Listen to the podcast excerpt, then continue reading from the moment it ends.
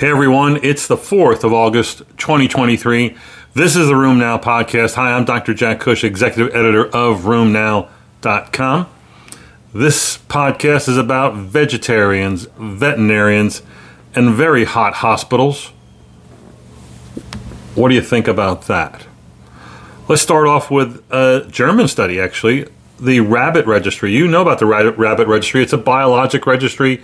They've done a lot of work on biologics in RA. They have registries also in PSA and SPA. In this particular study of almost 2,500 patients looking at AxSPA and psoriatic arthritis, they looked at depressive symptomatology. They found moderate symptoms of depression in uh, 8% and 21% with severe symptoms of depression sounds like depression may be under recognized amongst the spondyloarthropathies.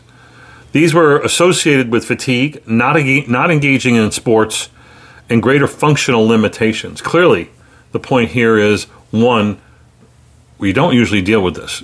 Two, it can have a significant effect on disease activity and quality of life. Three, what are you going to do about it, Skippy? I mean, again, we've talked before about we probably should be doing depression surveys. Short, eight question, three question, do you or do you not have depression um, questions on the survey form that you use. I would strongly urge you to go down this path. It's a big player in all of medicine, especially in our diseases. Another study on ankylosing spondylitis, four, this is kind of small, 40 patients, followed prospectively. All patients had um, cervical, thoracic, lumbar, and SI films. And these patients, they looked at the incidence of intervertebral fusion. And, you know, I've always said that spondylitis begins in the SIs and it marches its way up meaning you don't have spondylitis and it just jumps right up to the neck and and passes everything else, you know, um, along the way. There may be cases like that, but they're not. It's not the rule. Well, this particular study, albeit a small study, says that the most common sites of intervertebral fusion um, were the posterior vertebrae and middle thoracic uh, um, vertebrae. So the posterior and middle thoracic region was number one, found in 50% of patients. Next most common was, in fact, cervical.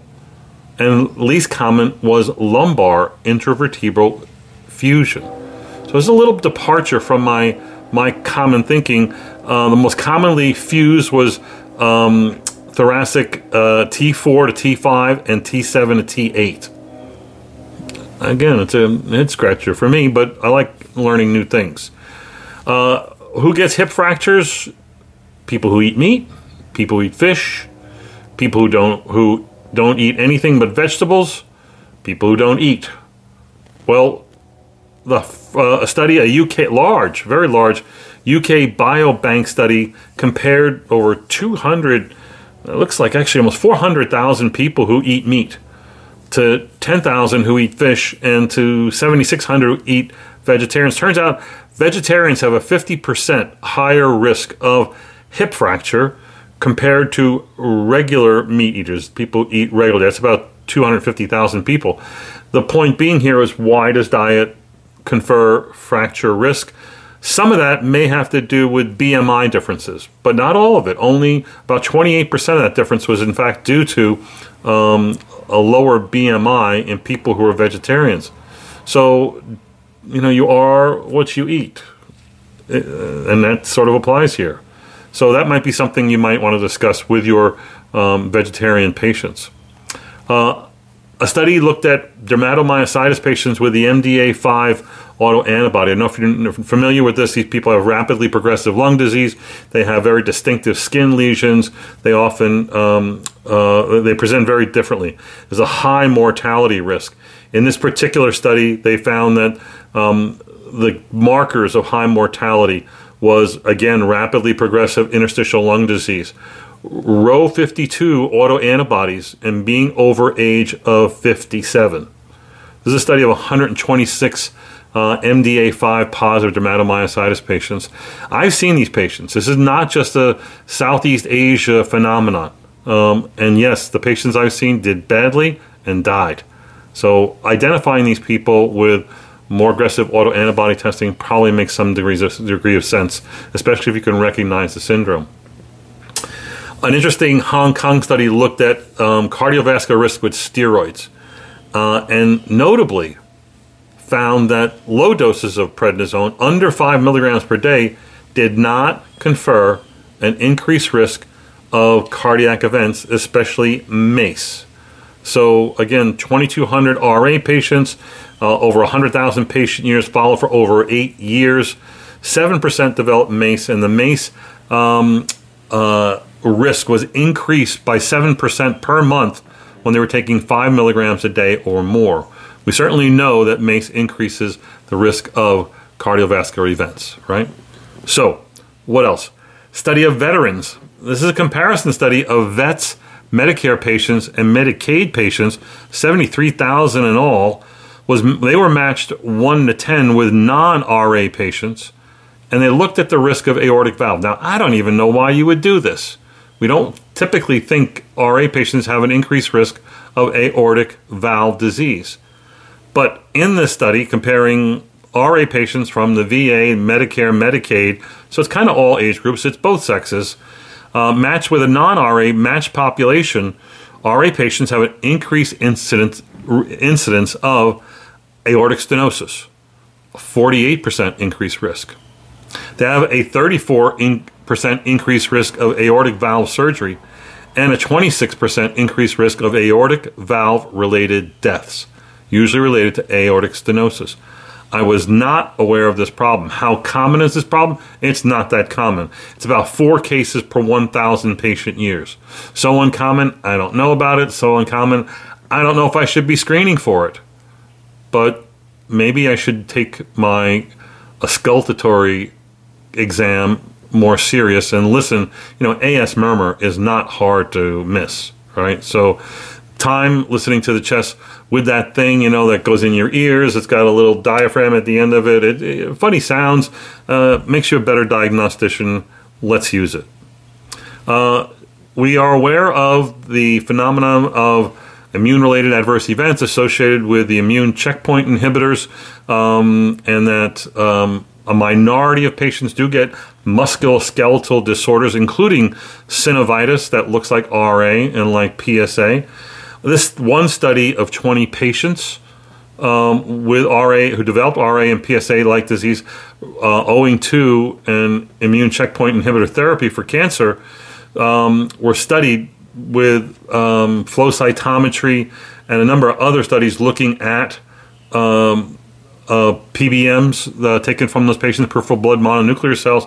They found that um, there's clonal expansion of CD8 T cells that are probably dominant here that you don't see in other RA and PSA patients. These T cells are notable for being CD38 high and CD20, CD127 negative, suggesting a specific subtype, and that this subset actually is also associated with an increase in secreting uh, type 1 interferons, which we know are also very autoimmune promotional, if you will. So it's they're working out sort of the mechanisms by which you can get uh, immune checkpoint inhibitor related uh, inflammatory arthritis, and that may, in the future, um, tailor some of our therapies. Currently, I don't think it does. A new study looked at um, a new B cell targeted therapy called uh, obexelimab, O B E X, obexelimab, obexelimab O B E X E L I M A B, obexelimab, obexelimab. You know, we could spend them.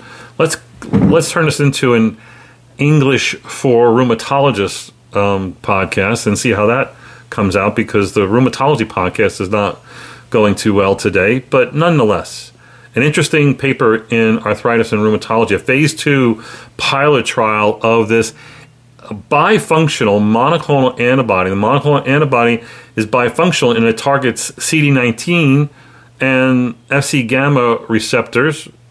Um, it is a non cytolytic monoclonal antibody, and specifically, it goes after B cell, plasmablasts, etc.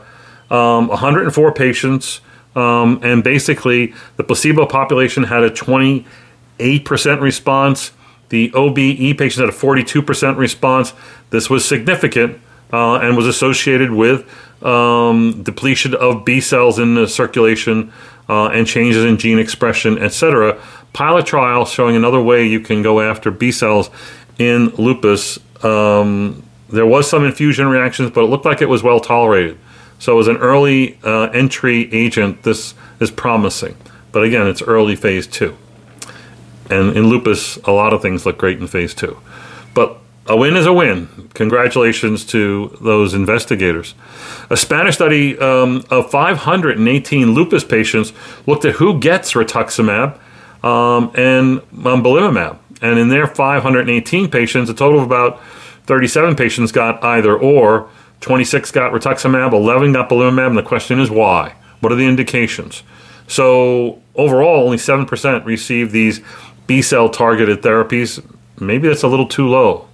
It's hard to know uh, without knowing more about the profile of patients. Nonetheless, rituximab was mainly given for either hemolytic anemia or uh, immune related uh, thrombocytopenia related to their lupus. Um, they also received, that was 11 patients, five patients received um, uh, rituximab for uh, problematic nephritis and or neuropsychiatric disease. Belimumab was mostly used for patients with arthritis. That's eight out of the total 37.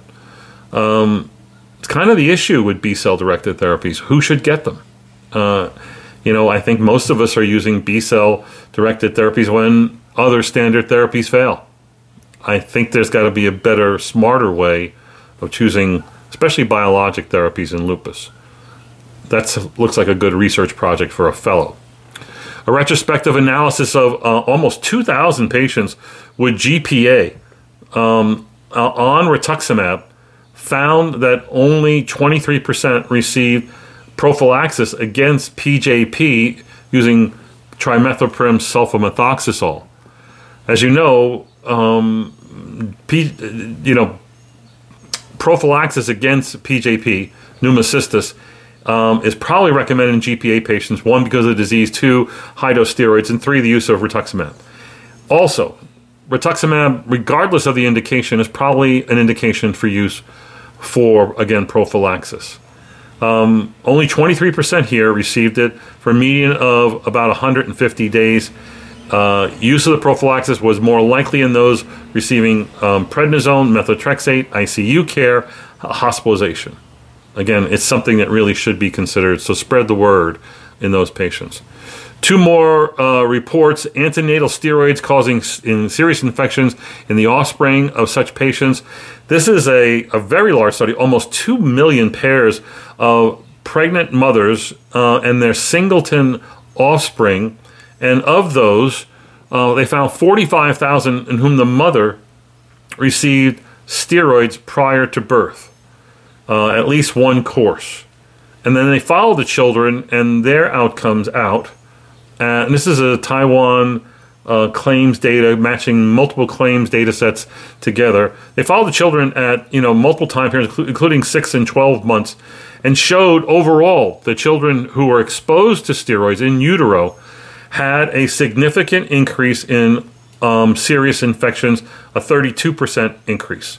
And that included sepsis, pneumonia, and, and gastroenteritis. At 12 months, it was still significant, for serious infection, sepsis, pneumonia, and gastroenteritis. So, maternal steroids during pregnancy does impose a risk not just to the mother, but also to the unborn child, worth noting.